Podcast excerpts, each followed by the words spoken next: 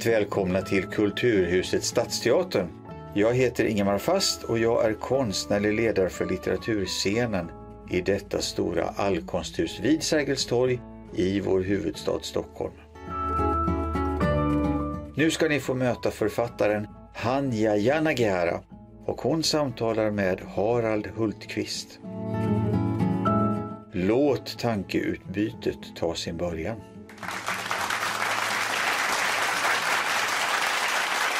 Welcome to paradise, or hell as it were. We'll see what we will talk about most.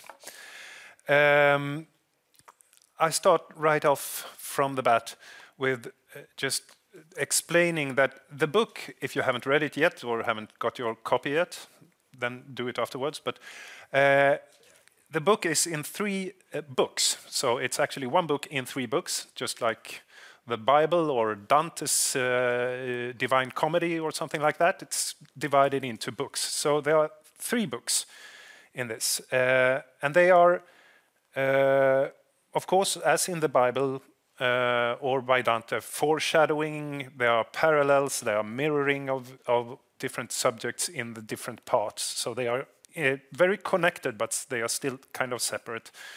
And they are separate not least chronologically, because one place in 1893, one place in 1993, and one place in 2093. So you could, uh, from that, uh, deduct that one of them is kind of a science fiction something in the future, and one is kind of an historical novel but, uh, or historical book. But uh, what I was thinking when I was reading these three and thinking of how they were interconnected, uh, I was wondering how did you work to, to like interconnect them, to, to, to put these three, knit these three different fabrics together to one book, one, one oeuvre? And, uh, and maybe that could give you some uh, chance to say a bit about what these books are about. Uh, well, is this on? Can people hear? Okay, it is on. First, all I want to say um, I'm so happy to be back on this stage, and I'm happy to be back in Sweden. You know, Americans mostly think of Swedes for two things serial killers and not wearing masks. And um, it's great to see that one of those is really true. Um, you know, but I, am really thrilled to be here, and I'm, and I'm so grateful to you for all of your support. When my last book was published, the readers here were so supportive and so enthusiastic, and the great joy of being back in person is getting to actually see and to meet readers. And um, that's something that we haven't been able to do for a very long time. So I'm very grateful that you gave up a beautiful summer night to come sit in, in the gloom, but which must be kind of nice, actually. Um, so the, the book, as, as Harold was saying, is, is divided into three sections, and um, each section offers a different version of America. The, the first part is set in, in 1893 in um, a sort of torqued New York City. Uh, New York is part of what's a coalition of what's called the Free States, a breakaway group of states that have split from the Union after the War of Rebellion, also known as the Civil War, or um, actually before it, and um, in which certain liberties um, are, are commonplace. There is um, same sex marriage, um, women are educated and able to work in a way that they weren't actually able to in 1893. Um, and certain things are the same. They um, are not fond of black people and they want Native Americans to get the hell off of their land. The second part of the book is set in 1993 in, in This Is Our America, again in New York in the same house. Uh, and um, a plague is ravaging New York, which is never named but is clearly AIDS. And in the second part of that, of that book, of that section, um, it is about a young man in Hawaii who is trying to create um, a prelapsarian version of the Hawaiian kingdom. And the third part of the book, set in 2093, is once again in New York, once again in the same house, once again with all of the same character names, though not the same characters. And it is told in two voices uh, one of a scientist in the 2040s through 2090s who is uh, becoming a, a, bureaucrat with the state um, and a, a, public health servant, and his granddaughter, uh, who is living in the aftermath of certain decisions that her grandfather, um, her grandfather made. And, and this is an age of rolling pandemics, where one is worse than the next. Uh, and she is is, is trying to figure out with. Um, with kind of her, her limited vision and capacity, both as a citizen and, and, and intellectually and emotionally, how she can navigate this world. So that's all. You know, but I, I suppose that um, you know. Thank you all for coming. thank you for coming. Good night. Uh, you know, I. People always ask about the third part of the book, which I'm sure we'll talk about, and and its emphasis on pandemics. And and you know, when I started writing that book, it was 2017, or when I started researching, it was 2017. But to me, what ended up being predictive about the book was the conversations that we as a country are having at large about American history. You know, how are we remembering it? How did we record it? Who gets written into it? Or have we have we have we imagined and remembered America the correct way? And I suppose, if anything, the book came from you know, which I started really writing in earnest shortly after uh, President Trump's uh, Muslim ban. I started thinking specifically about the idea of, of what a paradise was. And you know, a paradise was traditionally a walled garden, and a walled garden is meant to keep people out, not let people in. And so, had the central premise, the central mythology of America, been wrong all along? Um, and, and that really was uh, was the germ, and, and the book grew out of that. But when doing this, when, when starting out, if, you, if, you, if it grows out of an idea of, of American history, then one could assume that you would write something that actually is American history. But you did exactly the opposite. You wrote what is not American history, a counterfactual thing about how America could have been or parts of America could have been uh, if things would have turned out differently. You know, I think for a young country like America, and I think this is true of all young countries, you always have the sense, or I always have the sense, that, you know, if something had gone 10 degrees to the right or 10 degrees to the left, we would be in another universe altogether. Our history feels very fungible somehow. It feels, um, it, it, it doesn't feel engraved in stone the way that, that you might find in a very, very old country. Uh, and so I think that because America is founded on the premise of, of reinvention, there is this idea that nothing is quite settled, that the way that we collectively see things and remember things in a country, and this is one of the central debates we're having in the country right now, is not quite agreed upon and might not quite be true. After I finished the book, I sent it to um, Michael Cunningham, who you know wrote The Hours, and he said something really interesting. He said that he thought fiction writers had far too much fealty to history, and he meant you know, and and, and that I hadn't thought about it that way, but it's true. You know, I mean, science fiction writers, fantasy writers, genre writers are very bold um, and very unapologetic about taking history and twisting it and rewriting it and you know tearing it apart for whatever ends they need. But for whatever reason, I think, you know, quote unquote, serious literary writers tend to do a lot of research. We tend to want to get the facts correct. We tend to want to reflect history as it was lived.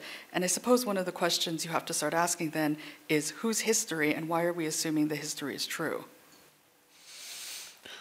So this is kind of a suggestion to what what could have what could have been or something like that, yeah. And then we have the future too we have the pandemics and everything.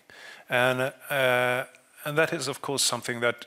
Uh, did you start to write it before the actual uh, new pandemic was?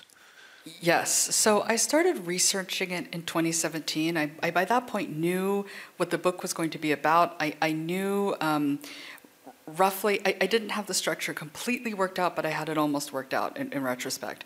And so I asked a family friend of ours who works for the National Institutes of Health uh, to introduce me to some people at Rockefeller University, which, you know, I don't know if any of you have been to New York, but most New Yorkers don't know this place exists either. It's um, a, a, biological sciences postgraduate university on the Upper East Side that was largely founded by Rockefeller and, and helped along by Howard Hughes. So kind of, you know, the original dirty money um, sort of, you know, postgraduate facility. And I met with um, some postgraduates and I met with a virologist, um, this terrifying French guy who seemed, who said that there was definitely going to be another big pandemic. He seemed very excited about this. And uh, he said it was because America had invested too much research money into cancer research and not enough into the flu. and he had predicted it would be a flu-based disease. Uh, and so, you know, at the time, um, it felt, you know, sort of exciting but remote, but also not outside the realm of possibility. I also talked to um, a, a doctor at something called the Eco Health Alliance, which nowadays we all know what zoonoses are. Back then, perhaps not so much. And he was telling me about all of these diseases that we never hear about, in which, you know, uh, something originates in a bat. Bats are the worst, apparently. And then the bat goes to the civet cat, and the civet cat goes to the livestock, and the livestock comes to us. So, but, but the point was that there are many, many things that the general public never hears about, mostly because they peter out, um, and also because no one was interested at the time. But it, it reminds me, and I love talking to people in the sciences or in any sort of specialized field and, and realizing what we don't know, uh, what educated people or curious people don't know, and how much of science is a negotiate public science is a negotiation between being transparent with citizens and also trying to protect us from what they know. And that's something, of course, that, that the doctor in the third part of the book tries to, to grapples with um, frequently. Yeah, there's a lot to unpack in that. It's a freedom of information, and it's a, it's it's uh, that's one thing. Internet is eventually shut down in the book because it's too dangerous to let people have any kind of information. Yeah. Um, but when the, the, actual disease, I, I, must ask you, when when when the COVID pandemic hit uh, hit the world, you were already on uh, writing the book, but how did the COVID affect the writing? And I mean for you personally, because it's affected everyone's work. Just as a, you did, you couldn't work at the same place, or like you know, it, it yeah. was different for everyone. So how did you cope with it? So we were sent home from the office on March 13th, 2020, which is I think pretty much when everyone was sent home. And uh, sorry, maybe we should say that the office, all authors don't have an office because you have a day job too. Yes, I have a, I have a day job. So I'm, I'm the editor of, of a magazine at the New York Times. So I, we got sent home on March 13th, 2020, which most people did except for you guys. And um, I, um, I, by that point, I was about halfway through the third part of the book. And, you know, it sounds it, it, it sounds uh, strange to say, and I think people don't believe this, but and, and it's, it's funny for me to even say this, but at no point did I ever think, you know, this is eerie that the book is somehow imitating life. It did not feel like a similar situation at all. I mean, first of all, the, the diseases in the book are much worse. Uh, and they are living in an age in which they're quite they're pretty world weary uh, uh, you know they understand the cycle of how a pandemic moves through the world and their job as one of the the scientists in the book says is not to stop pandemics it's to contain them and um, so you know as a citizen in the world i felt you know as confused and as scared and i think as as helpless as everyone else but in the world of my office in the world of this book uh, of my home office and in the world of this book, you know, you're the king and you're the god and you control everything. And I think it probably gave me a sense of great reassurance and confidence uh, in a way that I perhaps wouldn't have had. And on a practical level, of course, it, it gave me more time to write. You know, I, I was working from home, but when you're working from home, you save an hour in commuting time. You're not going to the theater you're not going out to, you know, to hear writers speak. You're not going out to dinner. It was suddenly many found hours. And I think many creative people felt guilty or ashamed or, or impatient or restless because they couldn't get something started, a creative project started. And I think it was a very difficult period to start something. But if you were deep into something, if you had a world that was well established and you could escape into it, it was a wonderful period for that. Mm-hmm. So that's why the third part is twice as long as the other ones. I always knew it would be the longest. Um, and, you know, it was sort of an homage, as much of this book is, to an old fashioned, by which I mean a 19th century novel. You know, in, in its reliance on epistolary forms, in its reliance on certain sort of structural conventions. And often in, in, in, books like this, you see that there is one dominating story, and the other two are sort of um, you know, are, are important, but in a way are, are, are meant to be, are meant to, to build to the crescendo of the third. Did you, do you have it when you when you when you yourself now are diving back to the 19th century novel? Do you have any like authors that uh, have inspired you that you like more directly to this? Uh, what, how does your reading of novels look? What does it look like? You know, I mean, the, the, first part of the book obviously is based on Washington Square by Henry James. And do people here read Henry James? Has anyone read him? No. They're saying yes. Okay. I'm but only one you. person raised his hand that I saw. As oh, a, two. As a book two. dealer, I can say I have never sold a Henry James in my life, so oh, they must buy them really? somewhere else. The Brits don't read him either. Um, they really don't, and Americans don't read him either, not anymore. But when I, I'm old enough so that I read him, you know, when I was growing up, and Washington Square uh, is it's it's by far his most accessible book. It's his shortest. It was a novella, and it's a very simple story. It's the story of a young woman named Catherine Sloper, who's described as plain, and her father, Dr. Sloper. And Catherine Sloper is wooed by a young man who her father is pretty sure is a scoundrel or, or a grifter. And he says to her, you know, you, if you run off with him, if you marry him, I'll cut you off. She's an heiress. And the thing I found, and you know, later in life, James dis- disowned this book. He, he, it was his least favorite, and he liked to try to pretend it didn't exist.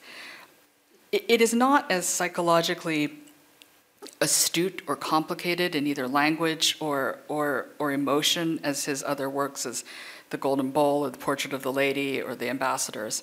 But what I really loved about this book the first time I read it is that it was in an age of great sentimentality and even mawkishness in 19th century novels, it dared to suggest that a parent's love for a child was conditional. You know, and this was an era in novels, not all novels, but many novels, in which you see parental love as something that is um, almost godlike. And here was a father who was telling his child essentially, "I don't love you. I only love you if you if you follow my if you follow my orders." And in that way, it seemed very modern. Uh, and so the first book is is a retelling of that book. But you know, like like every you know American, um, I I read Dickens, obviously, Wharton, James. I don't know that the 19th century novel I don't know that I would have consciously said it, it, it, made a big impression on me, but it clearly did. Because I think my novels are very 19th century in a lot of ways. I think they're very narrative driven, um, which is a hallmark of a 19th century novel. I think they're very operatic, which is another hallmark of a 19th century novel. I think that they um, take a lot of strands of both small scale lives and big events and try to weave them together in, in, in, different ways, and that's a hallmark of the 19th century novel. So I suppose it made more of an impression on me than I thought. It's kind of how you learn the craft. I, um, I uh, one thing which uh, is very present not only in the first part, but I think it's overall one of the main themes is what you mentioned here about the family because we meet all kinds of families in this book. There are families, uh, of course, there are gay families, and there are families that consist of of there are siblings living as families. Uh, there is a grandfather who is raising uh, his his grandchild, uh, and there are of course single moms and single dads and so on and so on. So there are very many different kinds, and and the children could be biological or non-biological, or or sometimes you don't even know that. Um, but the thing that somehow uh, makes all these constellations families is the care for the for the child or for the other ones in the family or the non-care as it were sometimes. That is what makes them work or not work. Uh, and when you said godlike it was exactly what i was thinking because it's somehow as if this family care is, is like sweeping through the book. In absence of religion, this is what the substitute for religion. And that's also something I think you can see in society today. That's the thing. Family is kind of the religion. Are you with me here, or are you?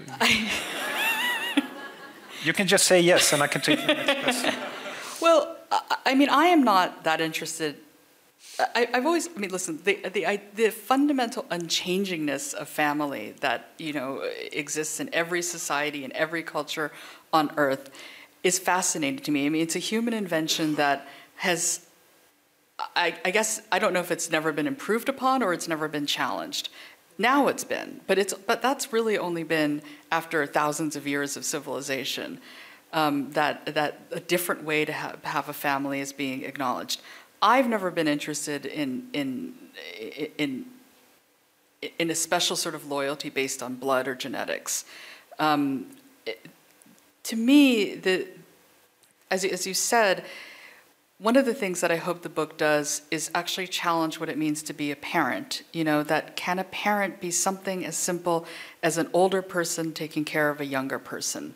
And the three characters in the book, the three names, Edward, David, and Charles, repeat in every book, but they're different characters. But they always form the same triangle that we all have in our lives. There's someone who needs care, there's someone who's offering that care, and there's someone who's trying to disrupt that relationship. And that triangle um, is, is also, I think, a very human um, way of, of how we experience other people. Um, it, it, is, it is, we have the tribe of our family and there's an interloper. And either that interloper becomes accepted or that interloper disrupts something. Uh, and, and so the book is, it, it, you know, despite I think its, its attempts to write about science and write about history, is fundamentally a very, very simple story about human emotions, and how humans interact with one another, even in very dire circumstances, and even in circumstances that seem foreign to us. In circumstances that seem foreign to us, the family remains the same. Um, you could go to any culture and any place and you know take away the you know the details the costumes the food the housing the religion and the fundamentals of how people interact with one another would remain the same but uh, when you say that uh, this is like what the book is about, of course it is what the book is about. But since it's a rather rich book, uh, uh it's also about how society affects this. I mean, it, I, I, think you, it's uh, wonderful to see how how clearly uh, things that we believe are personal, like whom you love, what you eat, where you live, and and your morals, how they are directed by society and how they would be different if society was different. Uh, yes, but I think the, you know, but I think even if society is not encouraging of certain kinds of relationships or certain kinds of love, that love always exists. And those relationships always exist too. Yeah, of course they, they exist, but they exist in a very different form in the in the societies. We, the three different societies we see in the book where we have one more or less encouraging uh, right. uh, same-sex marriages.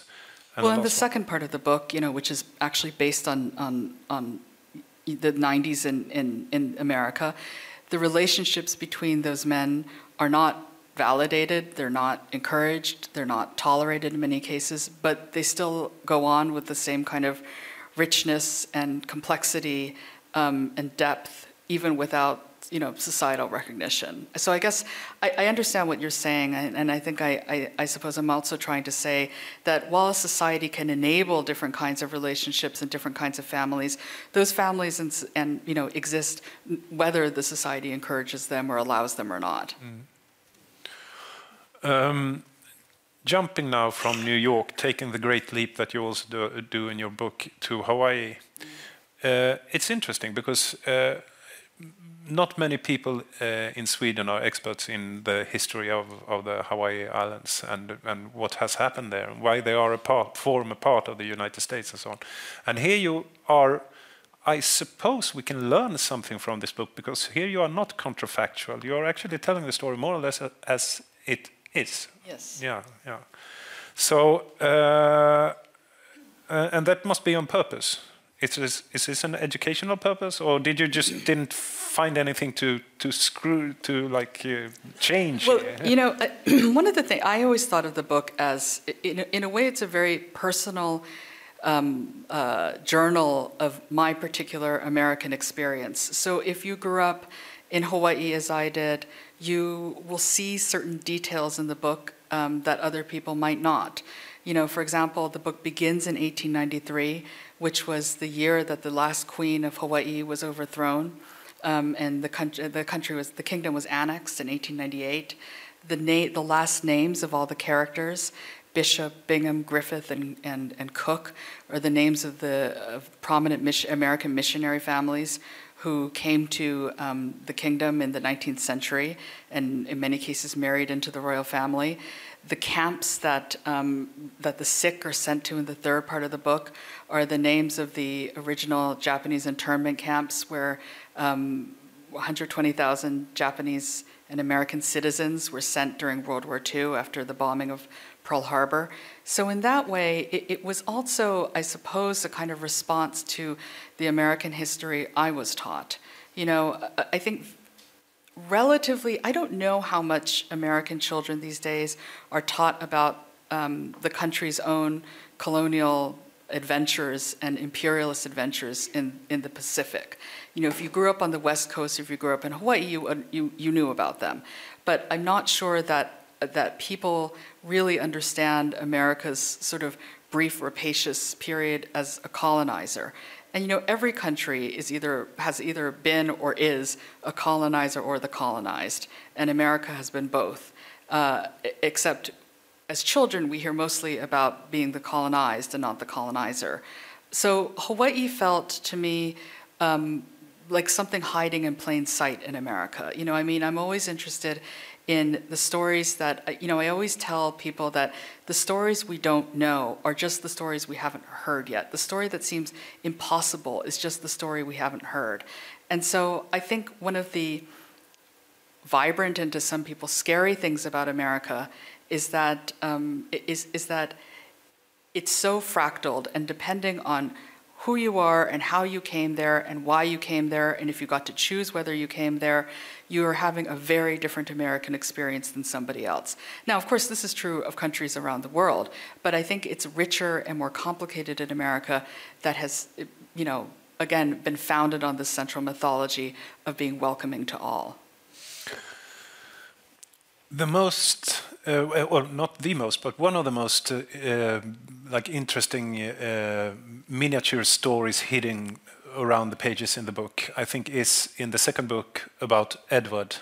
Uh, the Edward, there is an Edward in the first and the third book as well, of course. But in the second book, uh, Edward is a Hawaiian who is inspired by the hardliners of the civil rights movement, like the Black Panthers or something, and is trying something like that on Hawaii, or something. Could you just tell, just briefly tell about the story, what they do in the book, and I also want to know: is there any kind of did, was was it that kind of a movement on Hawaii in those days? So Edward and uh, and Vika, who is Kavika, is the Hawaiianization of David, uh, and uh, and Vika is his is his friend and the one who's narrating the second part of the book, are are trying to recreate a lost Hawaiian state.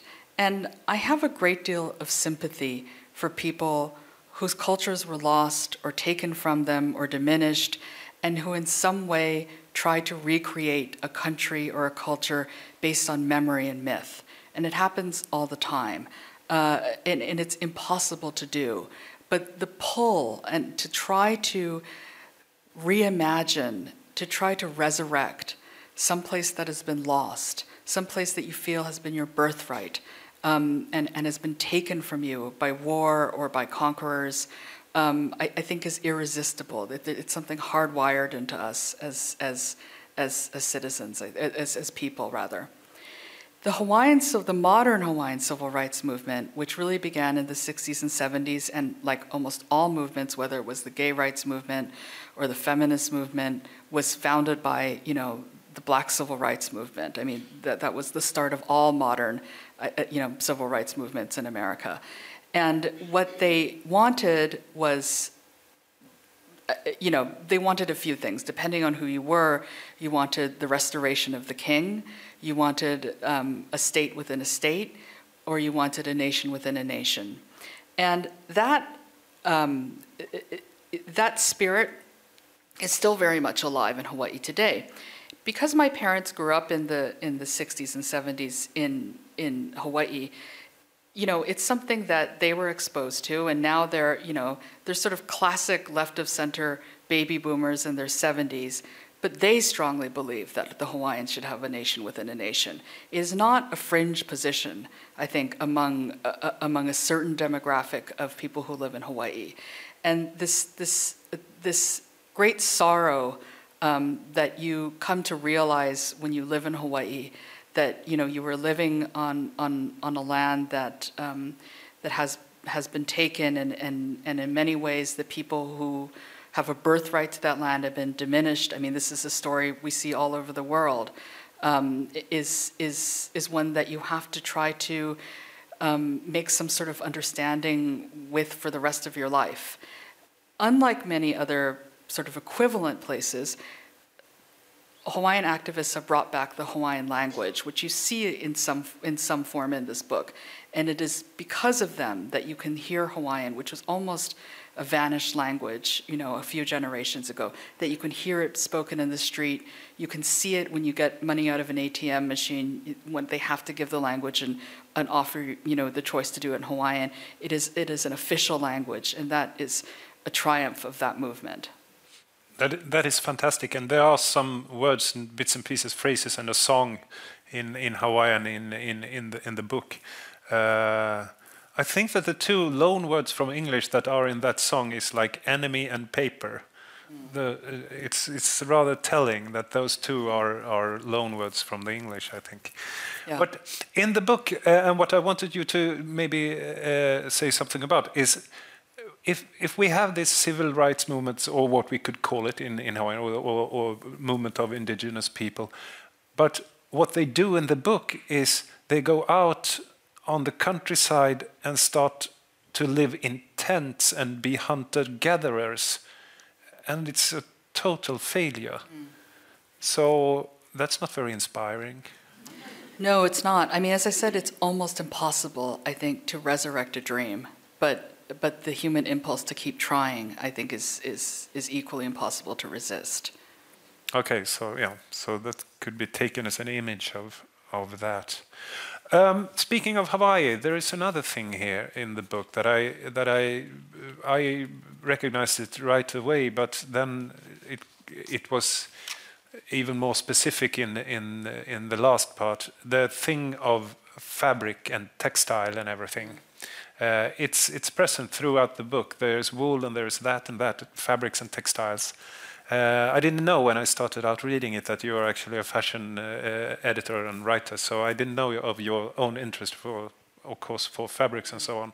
But um, uh, when you think about fabrics and so on, does it have anything to do with text for you? Does it have anything to do with with your with the so to speak uh, texture of, of oh that's interesting.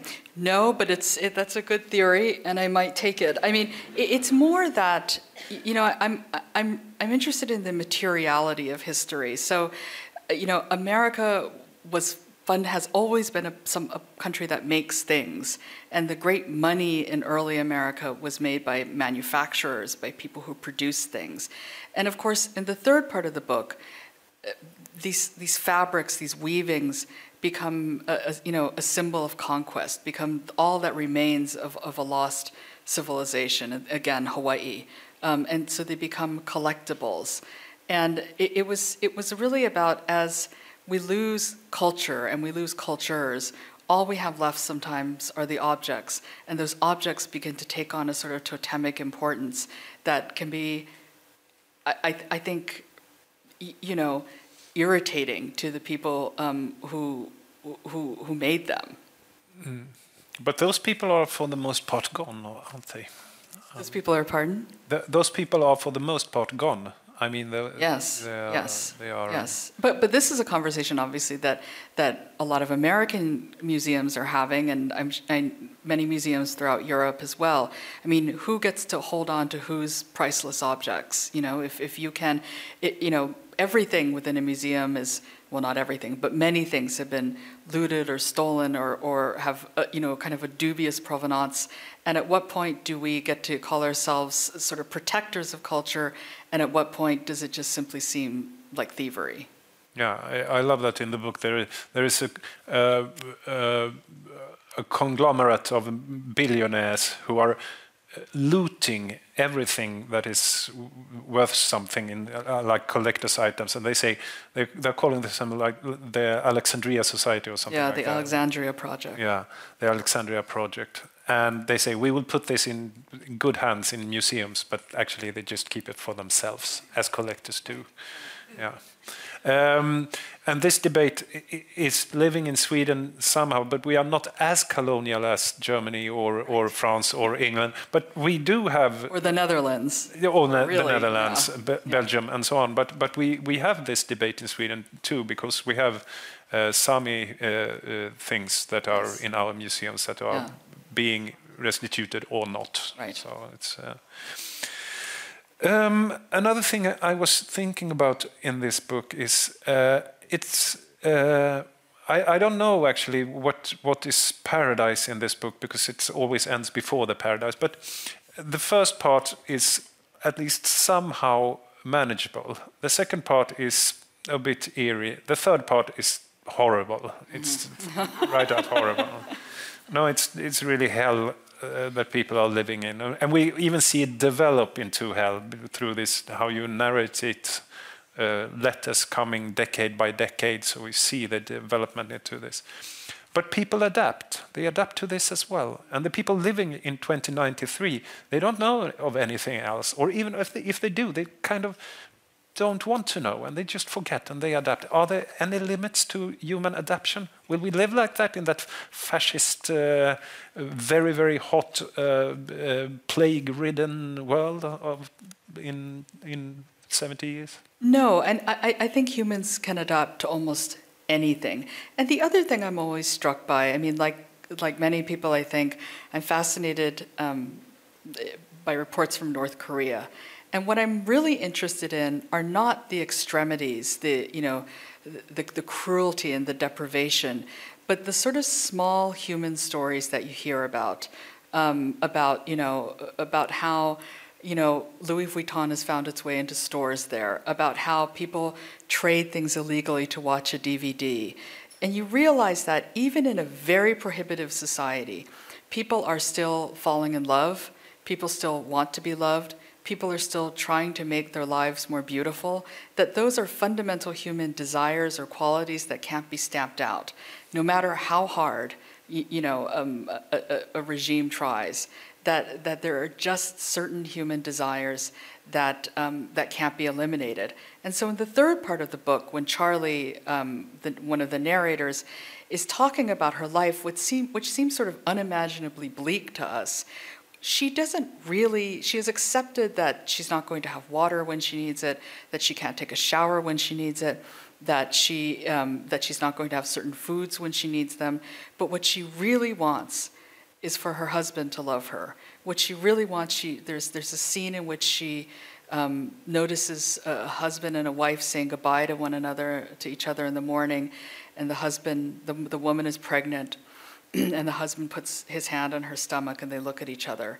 And, and even in this bleak of a society, what she is really looking for is something that transcends, uh, I, I, think, governments and transcends laws. And, and, and she cannot have it. And what makes her world cruel to her is not any sort of state sanctioned deprivation. What makes the world cruel to her is that she's alone. Yeah, that's the loneliness. Um, okay. Getting out of my own loneliness. Let's talk about Dante. Um, uh, reading the book in three parts, uh, uh, I and the first part ending in in uh, in uh, in uh, to, towards paradise, to paradise. So and the second part ending the same way. I, I just flipped through to look it up. Do they all end like that? And they do. And then in the middle of the book, there is the name, the, the, actually the name of the middle part of the book is the dark forest in Hawaiian. My Hawaiian is very bad, so I won't try to pronounce it, but, but it's, it's, the dark forest.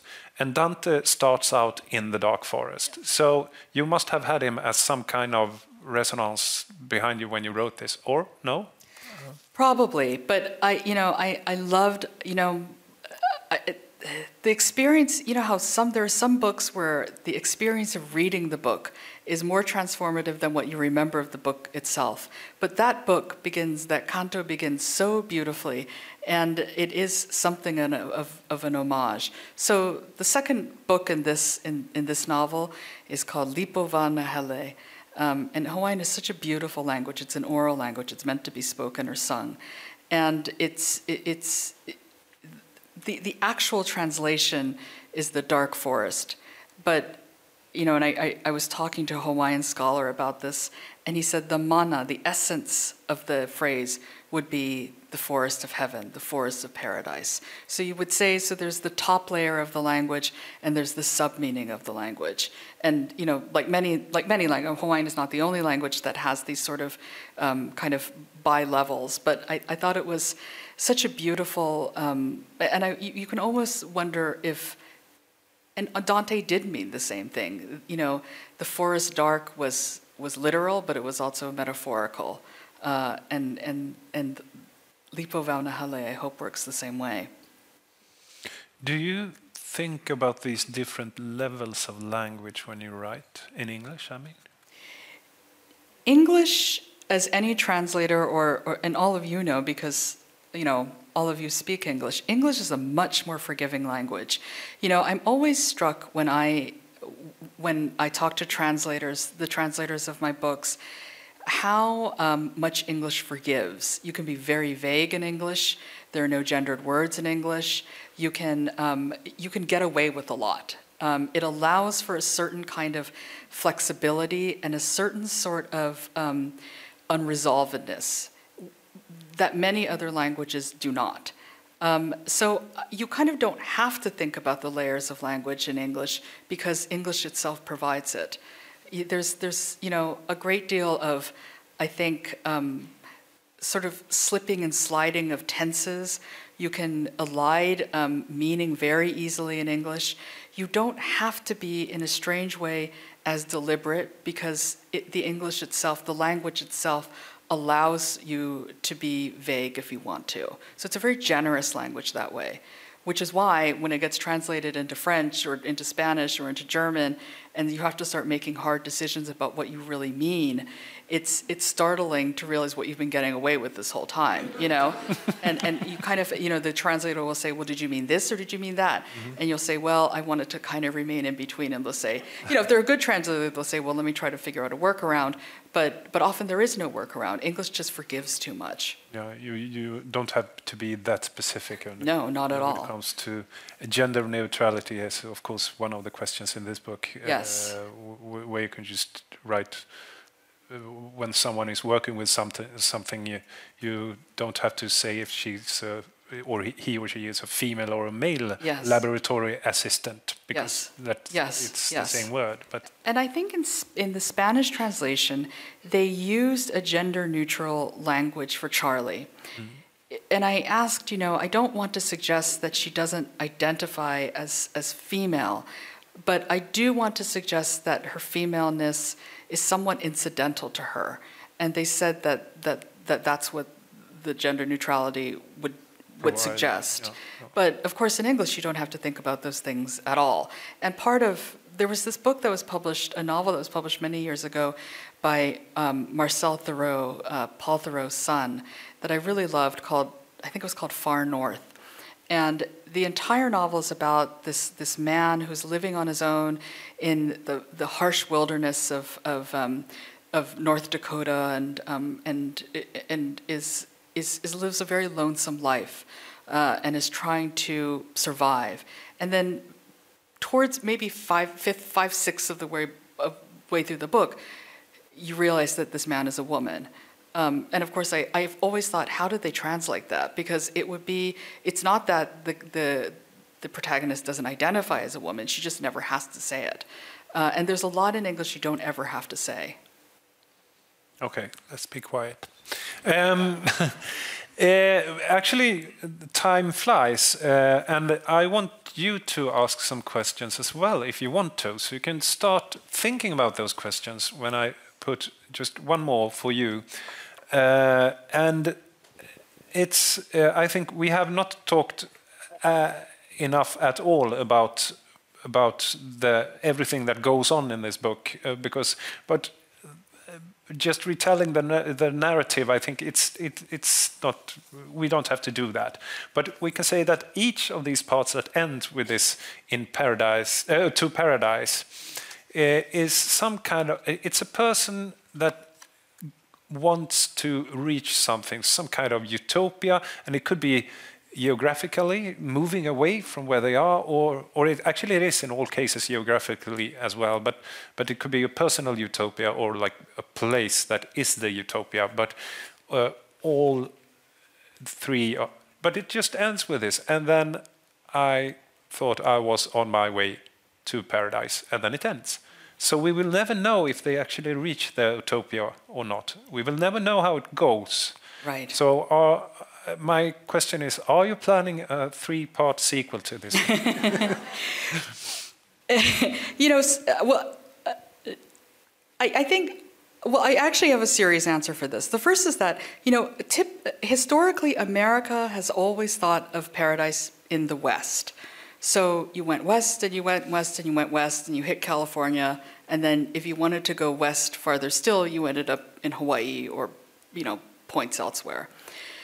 The other defining, I think, one of the defining qualities of Americans is that there's this oppressive and I think cruel idea that paradise is within and that and paradise is happiness. And if you can't reach happiness, and happiness is a destination, and if you can't reach it, it's because you haven't worked hard enough, or tried hard enough, or believed hard enough, or prayed hard enough. And it's a very punishing way, I think, of running a society because it suggests that, there, that happiness is of kind of ecstasy and it's the end goal of life and everyone can achieve it. And if you haven't, you failed. Uh, and, I, and I think that it's, um, it's, it's motivated many people, and, but it's also meant the proliferation of cults and relig- you know, religiosity and scams and a sort of and you know and a kind of desperation.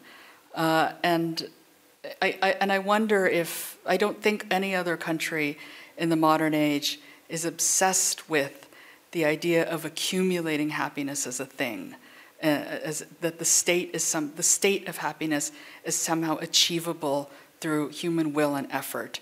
And I, I, think it's a very sad way to run a society. Almost as a duty to you, you are obliged to be. Yes, and, and that and that we are, I think, very unsympathetic towards people who are unhappy. Mm -hmm. So we will never know if these people ever became happy because we are not supposed to know because that's not the point. Right. Yeah. Right. Cool. Right. uh, okay, so uh, anyone out there who wants to say something? Uh, please keep it a question. Uh, and uh, as you've heard from me, no question is too stupid. So just throw them out there. Hi. Um, Hi. So when you were speaking just now, um, it reminded me of something that I really enjoyed uh, in the novel, which was that the characters are very, very passive they often don't make decisions. Things happen to them. Yeah. Um, and so when when you were speaking about the the project of recreating paradise in, in Hawaii and that that project ends in utter failure, that um, but a lot of the projects, whether it be to get married or to to leave this this sort of fascist society, it's not being done by the the main character or the protagonist. So I just wondered, um, because I also felt while I was reading the book, it's an incredible page turner. Like I, I, kept really wanting to go forward, and there was this really interesting dichotomy between like nobody's really making choices or doing things, and yet I keep wanting to move forward with that. So I, I'm just wondering how you, maybe how you accomplished that, or, or how you how you set about writing something like that. Well, thank you very much, and thank you for reading it. I, I definitely do think they're very passive people, and I'm, I'm, I'm glad that you, you picked up on that. I mean, I think this sort of passivity, this sort of radical passivity or the stubborn passivity of those characters, I mean, if you read A Little Life, Jude is equally passive. You know, life sort of happens to them. And they're sort of buoyed along by, by, by circumstance and, and by context.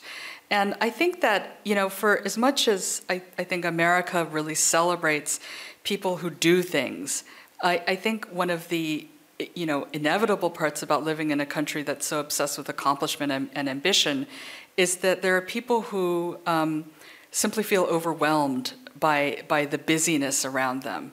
And so while these characters, I think, can be infuriating in their, their, their inability to act, I think that they also, I hope that they also feel sympathetic for the same reason. That, that society around them is moving so fast, is changing so fast, that they don't quite know how to do anything but let themselves be sort of ferried along. And for all three of these, the main characters in all three of these books, there is this sense that they are somehow apart. And it's not because they're necessarily um, impoverished or not privileged or, you know, in the first book, they're, they're, you know, David is, is actually very rich, but they feel somehow that they fundamentally never got into the rhythm of the way the country or the society or their friends or their community was moving.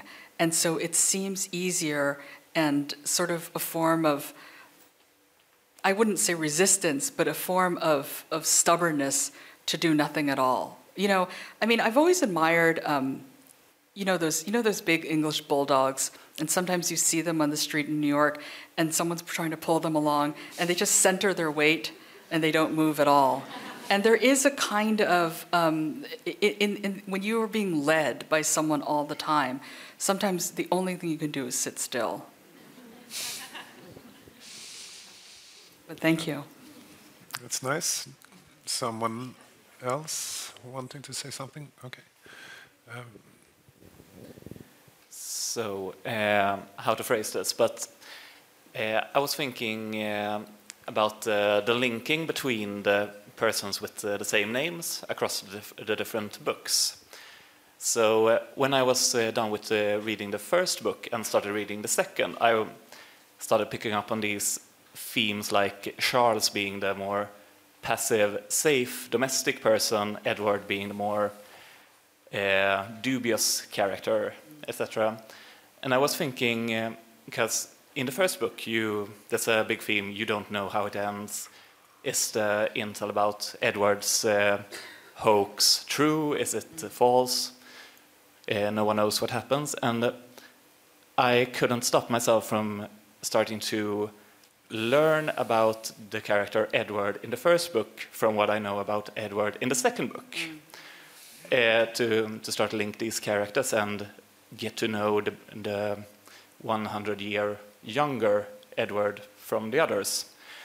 Uh, is there something to this? Uh, did you think about the links between the character archetypes? No, the, the, they are separate characters. What remains is, is, is the kinds of relationships they have with, with, with one another. I mean, the name Edward is now ruined for everyone because Edward turns out to not be great in two thirds of the, of the books. But, but but there are certain things that do repeat from book to book. There's a certain line, I don't know how translated in, in Sweden, but in Swedish, but there's the line, America's a country with a sin in it, sin at its heart. There's this line, you know, America is not for everyone, it is not for you and, or for me. There are, there's the house on Bethune Street with its crumbling step. I wanted it to feel, you, you know, as, a, as I think all histories do, something that, that, you, that you're living in a constant sense of deja vu, that that that everything even even if unrelated feels like the echo of something or someone you've known and so i was really hoping for that effect but not so much that you know edward in book two would be some sort of consequence of edward in book one thank you thanks Okay. Do we have? There is one gentleman down here. If we don't have any else, anyone else, but we have to send Just them throw mic it. No. I'm kidding. How do we do this? Oh, yes, through commute. Cooperation. Yes. It's a successful society. Yeah. Fantastic. Yeah. And non-contagious. Yes. Does it, is it on? Yes. Hi, firstly, I just want to say that um, I've never been so engaged when I'm reading your books there. You Thank said it yourself that sometimes it's about, uh, you remember when you read a book and not so much the substance of it. For me, it's been both. I Thank both you. remember and definitely remember the substance. What I wanted Thank to you. ask you was, um, I read in an interview with you that you said you write mostly for yourself. Um, and um, so then what inspires you? What do you want to read? And then how does that reflect in your own writing? That's a really good question. Um, what do I want to read? You know, when I was much younger, I think I had I was much more Catholic in my tastes. I had much more patience, and I read much more. And this is why I realized I could never be a good book editor. A really good book editor um, is somebody who not only reads a lot and appreciates a lot, but goes into each book wanting to be excited or dazzled. These days, I become much more impatient, and I find myself I, mean, I find the biggest insult anyone can give a book is, I finished it and it was okay. You know, I, I think that I really want books that are extremes in some way. And I don't mean that, and now you're going to ask me to give an example, and I don't have any, but, but, I, but, but something that I like books that feel a little bit wrong. You know, I like to, as, as, as a reader, I like, I like as a writer to be able to read a book and understand how technically complicated the book was to put together. And I like as a reader to read a book and and understand how true it is. That that there is a quality, I think, about a good novel that it should be able to express something that you never thought to articulate to yourself, that it asks a question you didn't know how to ask, that it says something, it unlocks something, it gives you language to express something or it, it, to, to say something um, that you hadn't known existed a feeling, a sensation, a suspicion, um, a theory, which then you can steal and like repeat to other people. But, but increasingly, that's what I want books to be. I want them to be wise. Thank you. Thank you.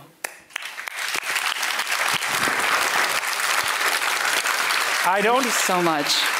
I didn't took up this applaud because it's over. I took it up because it was a good answer. It's not over. Um, no, it was fantastic. I really loved the, uh, that answer. Uh, is there anyone more who wants to put out a question? Because otherwise, I have a hard one for you, but you cannot stand up before before you answered Okay. it. Mm.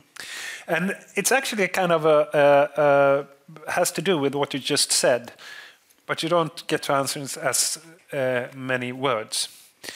Uh, David in book one explains to his pupils in uh, his his uh, teacher uh, arts teacher, and he says the most important expression of artistic skill is to be able to depict the human body. Okay, so you have shown very many skills in this book, but you must single out one. Which singular skill is the most important for an author? For an author or for myself? Ah, you are an author, aren't you?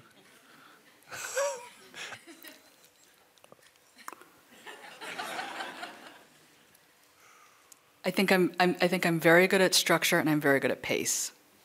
Good. Structure and pace. That's it. That's what you need. Uh, I think that's it. Uh, d- do you wish to say something dimming. more? No, I mean, I, I just want to say it, it's been such a joy to be here. And, um, and Swedish readers really have always been here for me. And I'm so, so grateful. Um, and and it, it's been a real joy being here with you and being on stage with you too, Harold. So thank you. We are so happy that you wrote this book. Write many, many more. And thank you so much for coming. And thank you, audience, for Thank coming, you. putting good questions, being very polite. Thank you. Clapping, Thank you. laughing.